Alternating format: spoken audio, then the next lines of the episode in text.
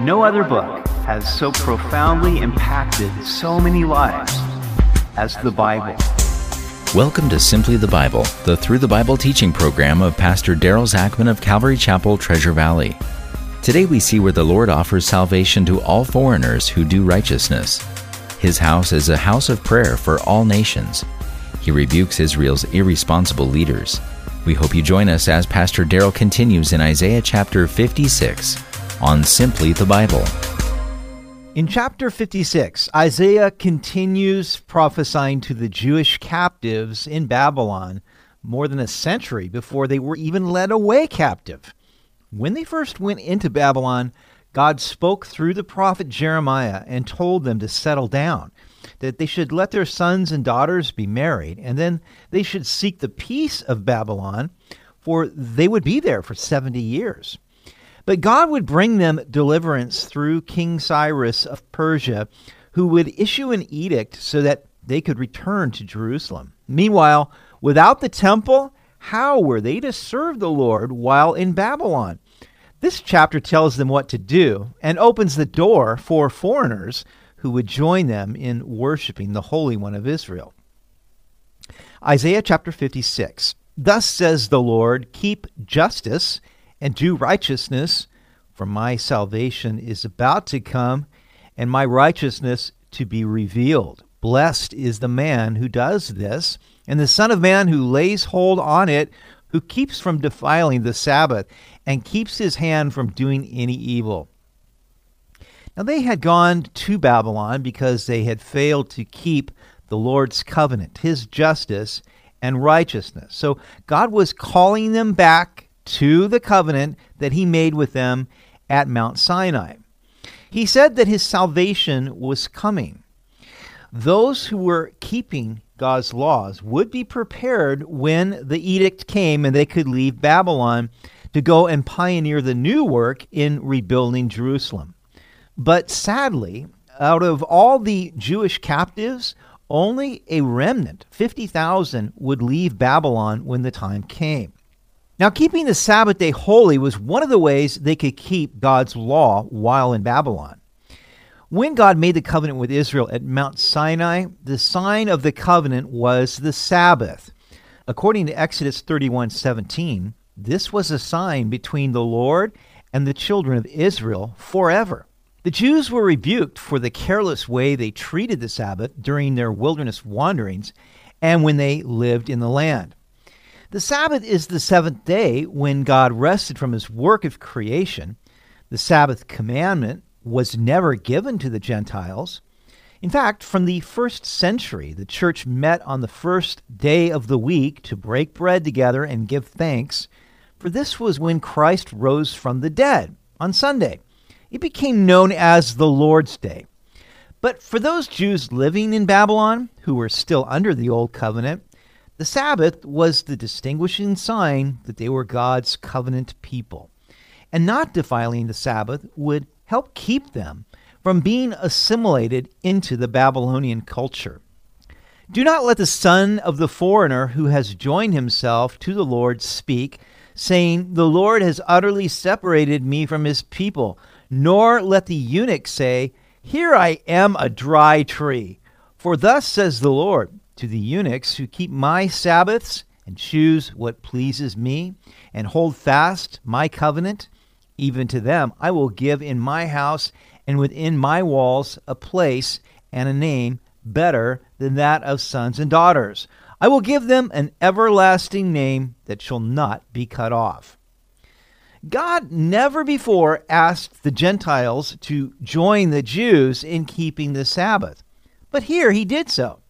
In Deuteronomy twenty-three, God had prohibited all eunuchs and certain foreign nations from coming into the assembly of the Lord. But now, by keeping the Sabbaths and holding fast to the Lord's covenant, foreigners and eunuchs would have the opportunity to become Jewish proselytes. The door of salvation was beginning to open to those people outside of Israel. Now, once foreigners were not the people of God, but now they could join themselves to the Lord. And to the eunuchs who kept the Sabbaths and held fast to God's covenant, he would give them a place and a name that was better than sons and daughters. You see, in that culture, it was very important to have children. And since eunuchs could not have children, God would make it up to them. He would be their inheritance and give them a reputation, a name that was even better than being a father.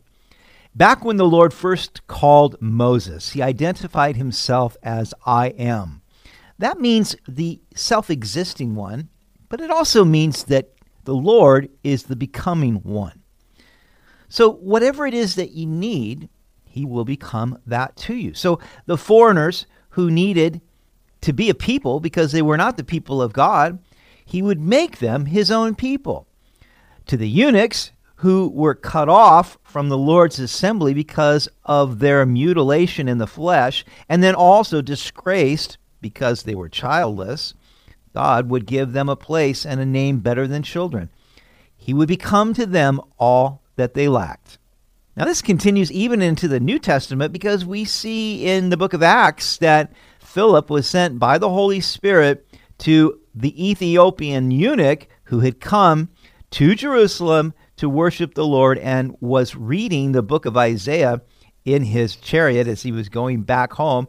And uh, Philip said, well, do you understand what you're reading? And he said, well, how can I understand unless somebody explains it to me?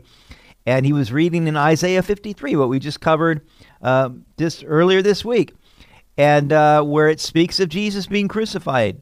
And so Philip, from that point in the scripture, then talked to him and shared the gospel with him, and he was then baptized. So you see, the Lord, even back here while they were still in Babylon, was beginning to reach out to the eunuchs who had formerly been cut off from the assembly of God.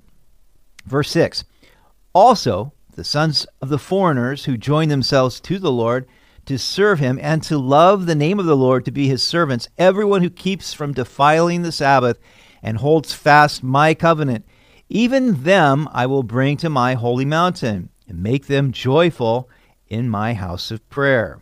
Their burnt offerings and their sacrifices will be accepted on my altar, for my house shall be called a house of prayer for all nations.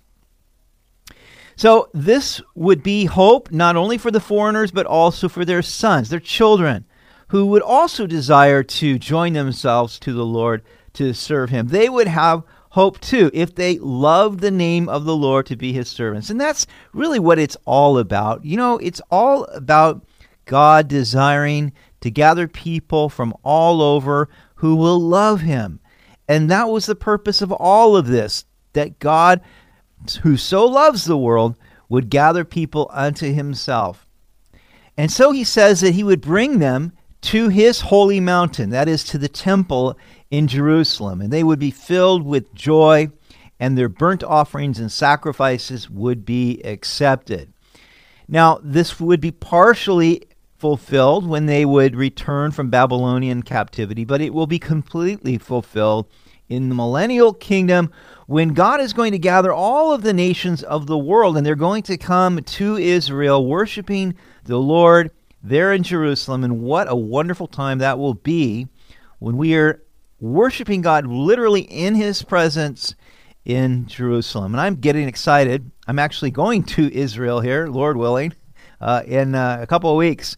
So what a wonderful thing that that's going to be, when we can all come together with all of the nations of the world to worship our Lord and Savior Jesus Christ.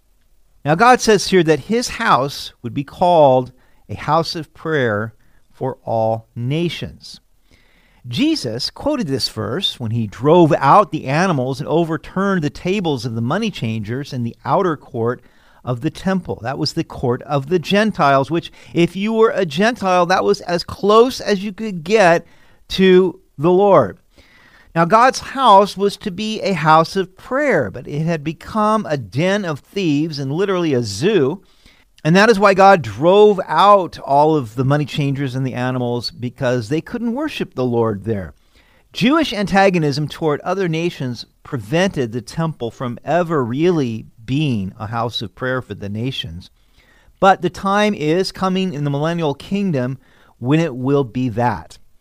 Now, in light of Christ's return, which I believe will be very soon, I believe that the call of prayer is essential. The Lord's house is to be a house of prayer for all nations. I seek to make our church just that, a place where we can be praying for not only our nation, but for all nations, for revival for all nations. God desires that every tribe and tongue should lift up their voices to him in earnest prayer, and that he would bring forth the bride of Christ from every tribe and tongue and people from throughout the world. Prayer is our means of uniting ourselves with God's missionary goal to bring people into the kingdom. And I believe it is also our way for being in tune with what God is doing in these last days. We are to know the signs of the times. We are to be aware of what is happening. The Lord God, who gathers the outcasts of Israel, says, "Yet I will gather to him others besides those who are gathered to him." So even as God would gather the lost sheep of Israel, he extends the invitation for salvation to all nations. Why? Because God so loved the world that he gave his only begotten Son, that whoever believes in him should not perish, but have everlasting life. Verse nine, "All you beasts of the field come to devour, all you beasts in the forest. His watchmen are blind, they are all ignorant, they are all dumb dogs, they cannot bark, sleeping, lying down, loving to slumber." The watchmen should have been watching on the walls. They should have been aware of the times. They should have sounded the alarm and alerted the people, but instead they were blind watchmen and dumb dogs that could not bark. They weren't doing their job. Yes, they are greedy dogs which never have enough, and they are shepherds who cannot understand. They all look to their own way, everyone for his own gain from his own territory. They were shepherds who had no understanding of what was going on around them. They were too busy feeding themselves to genuinely care for God's people, and they were following their own way rather than God's way. "Come," one says, "I will bring wine, and we will fill ourselves with intoxicating drink. Tomorrow will be as today, and much more abundant."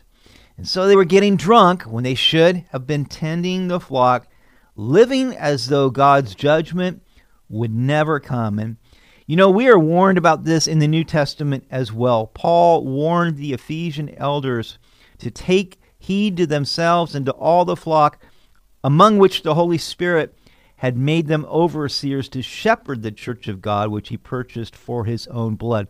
That means we need to be watching out, knowing the signs of the times, the days in which we live, watching for wolves, watching for those who would bring false teaching into the church to deceive the church, and those who would gather the disciples after themselves to ruin them.